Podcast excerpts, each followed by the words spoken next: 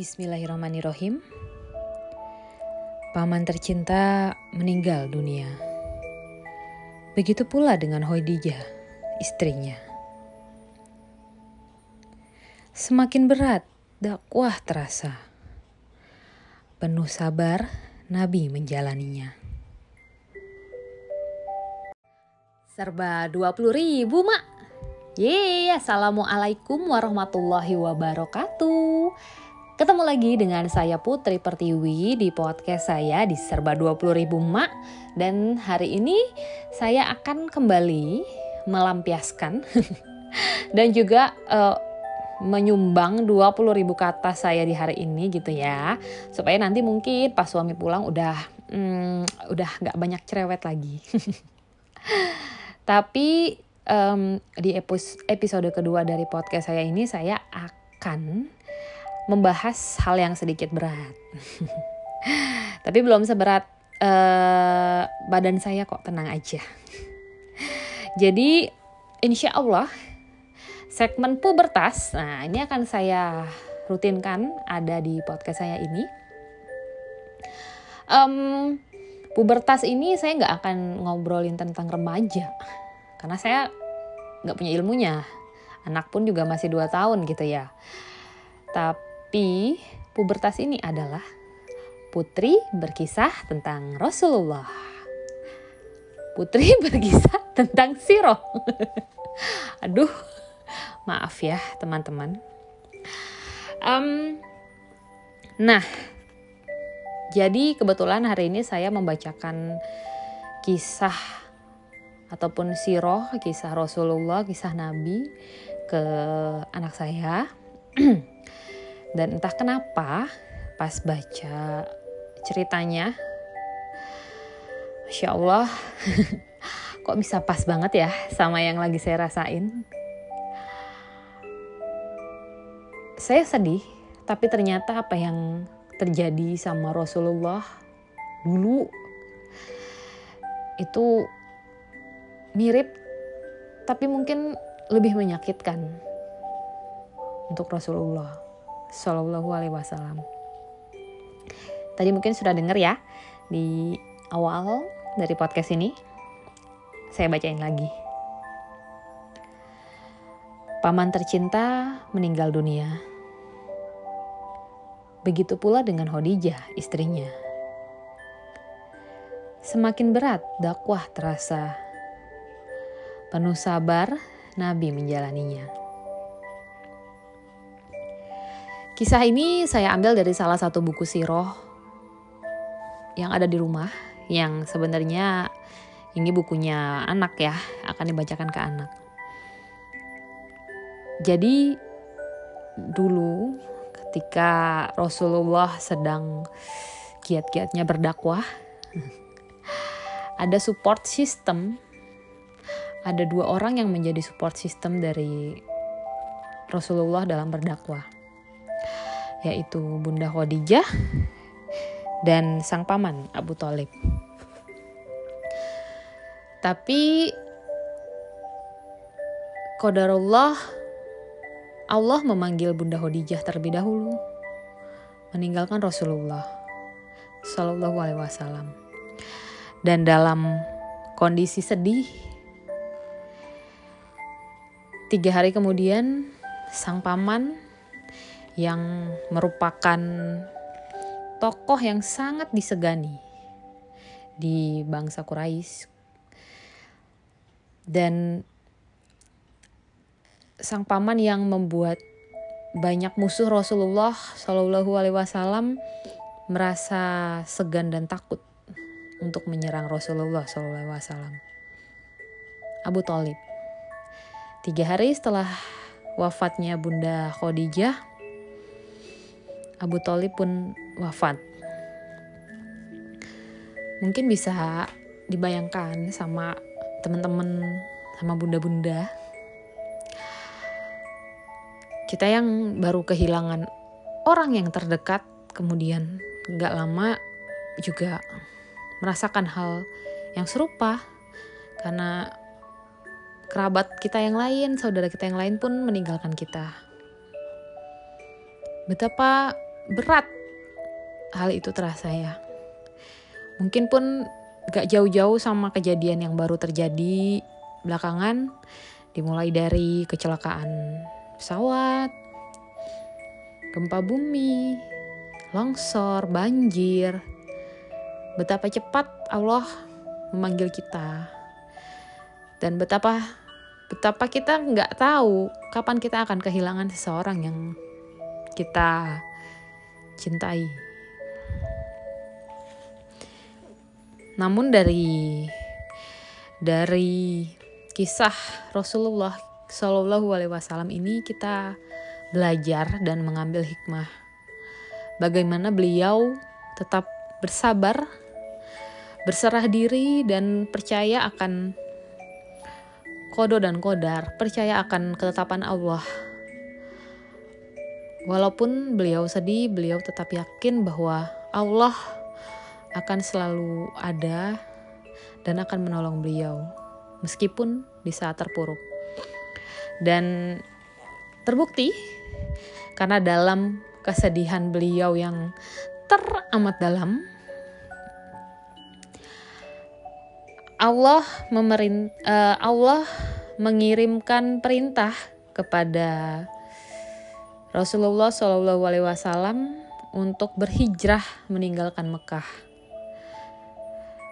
Kemudian Rasulullah seperti yang kita tahu berhijrah ke Madinah dan kemudian Rasulullah diberikan penghiburan oleh Allah diangkat ke langit yang kita selalu um, yang kita selalu sebut sebagai Isra Miraj. Jadi dari kisah ini saya pun hmm, mengambil hikmah dan juga yakin bahwa Allah memang menyayangi umatnya dalam ketetapannya yang mungkin membuat kita sedih, membuat kita terpuruk. Tapi insya Allah ada hal yang telah Allah siapkan untuk kita yang akan menolong kita dan akan membuat kita kembali tersenyum dan bahagia. Tuh kan berat. Oke, kayaknya cukup segitu kisahnya walaupun ini nggak cocok juga sih buat anak-anak ya kisahnya terlalu sedih. Maksudnya saya membacakannya. Tapi bisa kita ceritakan ke anak-anak bahwa apa pun kesedihan apa pun kekecewaan insya Allah sudah ditakdirkan oleh Allah dan akan diberikan gantinya. Amin amin ya robbal alamin. Oke, okay, kalau gitu kayaknya podcastnya sampai sini aja, biar saya juga nggak nggak makin mewek. dan semoga masih tetap hmm, gak bosan-bosan dengar cerita saya dan semoga the next episode um, bisa lebih menarik mungkin dan juga bisa lebih cepat dari ini waktunya. Terima kasih untuk teman-teman dan bunda-bunda yang sudah mendengarkan. Dadah, see you. Kita ketemu lagi di podcast berikutnya. Di Serba 20 ribu, Mak. Assalamualaikum warahmatullahi wabarakatuh.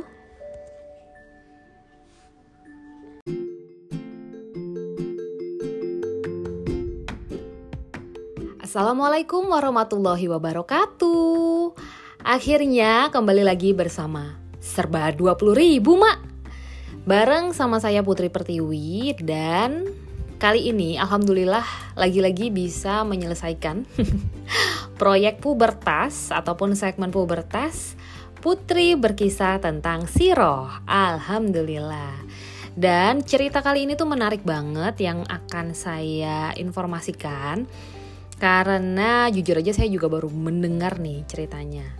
Jadi tadi seperti di opening udah saya jelasin ataupun udah saya kasih clue ya tentang mak comblang yang ujungnya malah jadi sama uh, yang dituju gitu ya yang dicomblangin ini malah nggak dapet uh, apa namanya gebetannya gebetan Tapi justru mak comblangnya lah yang malah dapat si gebetan ini. Nah loh, ini mungkin relate sama beberapa orang ataupun banyak orang ya di dunia pasti. Um, kalau misalnya itu terjadi pada anak muda di zaman sekarang, mungkin kalau kita ngeliat kasus-kasus yang belakangan ini misalnya ada dua pria, dua pemuda yang memperebutkan satu wanita sampai ribut atau bahkan ada dua wanita yang memperebutkan satu pria yang itu bukan pasangan halalnya dan justru mengakibatkan hilangnya nyawa salah satunya. Masya Allah, nauzubillahimin zalik ya. Jadi benar-benar di zaman sekarang ini benar-benar um, sangat menyedihkan dan mengkhawatirkan. Nah, kali ini saya mau ceritain satu cerita yang sangat-sangat inspiratif, sangat-sangat benar-benar um, luar biasa dari seorang sahabat Rasulullah Shallallahu Alaihi Wasallam. Pernah nggak sih dengar tentang Salman Al Farisi? Nah, jadi Salman Al Farisi ini adalah salah satu sahabat Rasulullah Shallallahu Alaihi Wasallam yang utama dan beliau ini merupakan keturunan Persia. Jadi beliau memeluk Islam kemudian tinggal di Madinah di dekat Rasulullah Shallallahu Alaihi Wasallam. Nah, suatu ketika um, Salman dia jatuh cinta. kan gak ada yang salah ya dengan jatuh cinta. Jadi dia jatuh cinta dengan salah seorang wanita, wanita asli Madinah dan um, berniat untuk uh, menjadikan kekasih halalnya gitu. Tapi dia bingung nih, mungkin sama kayak um, teman-teman ataupun sama kayak orang-orang lain yang uh, tinggal di daerah lain tapi bingung kalau aku mau melamar si gadis ini adatnya mesti gimana ya? Kalau menghadap orang tuanya mesti bawa apa ya? Karena kan pasti ada perbedaan tradisi dan adat dari masing-masing daerah. Gitu pun dengan Salman, dia bingung karena dia orang Persia, dia bingung untuk um, orang Arab di Madinah ini gimana adatnya untuk menghitbah seseorang gitu kan. Jadi akhirnya Salman ini menemui salah satu um, sahabat Rasulullah Shallallahu Alaihi Wasallam yang lain, yaitu Abu Darda. Jadi dia minta tolong ke Abu Darda untuk menemani dan juga membantu Salman dalam mempersiapkan penghitbahan tersebut. Nah, um, Abu, Dar Abu Darda tentunya dia merespon dan menerima dengan sangat bahagia. Bahkan dia menyebutkan subhanallah walhamdulillah gitu. Jadi dia sangat bahagia sekali bahwa sahabatnya telah menemukan seseorang yang akan menjadi kekasihnya dan akan uh, menyempurnakan agamanya begitu. Nah, um, Kemudian akhirnya dilakukan segala persiapan dan akhirnya Salman dan Abu Darda uh, pergi ke rumah sang wanita untuk uh, proses hitbah. Ketika sampai di rumah, pasti kedua orang tuanya, keluarganya uh, sang wanita menerima dengan tangan terbuka dan sangat-sangat merasa tersanjung begitu ya.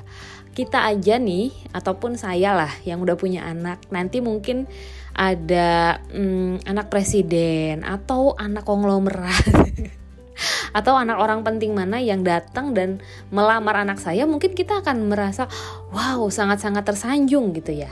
Gimana dengan perasaan orang tua sang wanita yang didatangi oleh dua sahabat Rasulullah Shallallahu Alaihi Wasallam dan bahkan salah satunya melamar anaknya.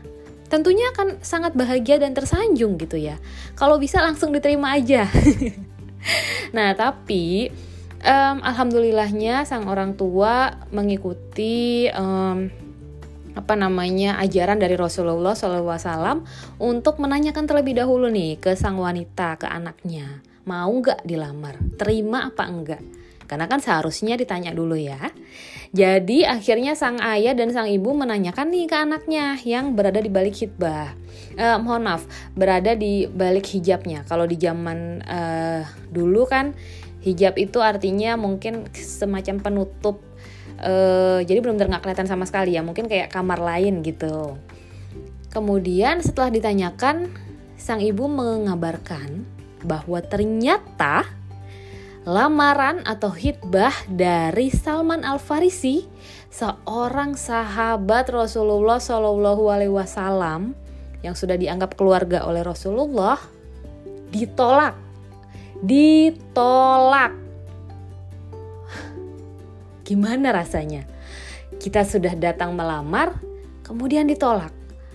Oke, mungkin di situ Salman masih bisa ikhlas Astagfirullahaladzim ikhlas baiklah ini mungkin bukan jodohku nah, tapi hal yang terjadi adalah selanjutnya hal yang terjadi selanjutnya adalah sang ibu mengatakan bahwa mereka sangat-sangat tersanjung dan terhormat di kedatangan dua orang sahabat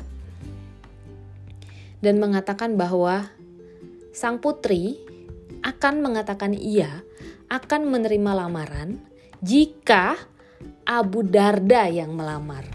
Wow. Jadi Abu Darda dan Salman datang untuk melamar si wanita atas nama Salman. Tapi ternyata sang wanita justru akan mengatakan iya atau akan menerima jika Abu Darda yang melamar.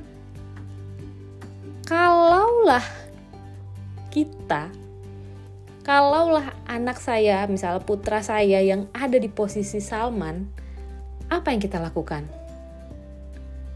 Malu, sedih, marah, atau mungkin akan seperti kasus-kasus um, yang sebelumnya saya saya ceritakan, pemuda-pemuda yang meributkan satu wanita.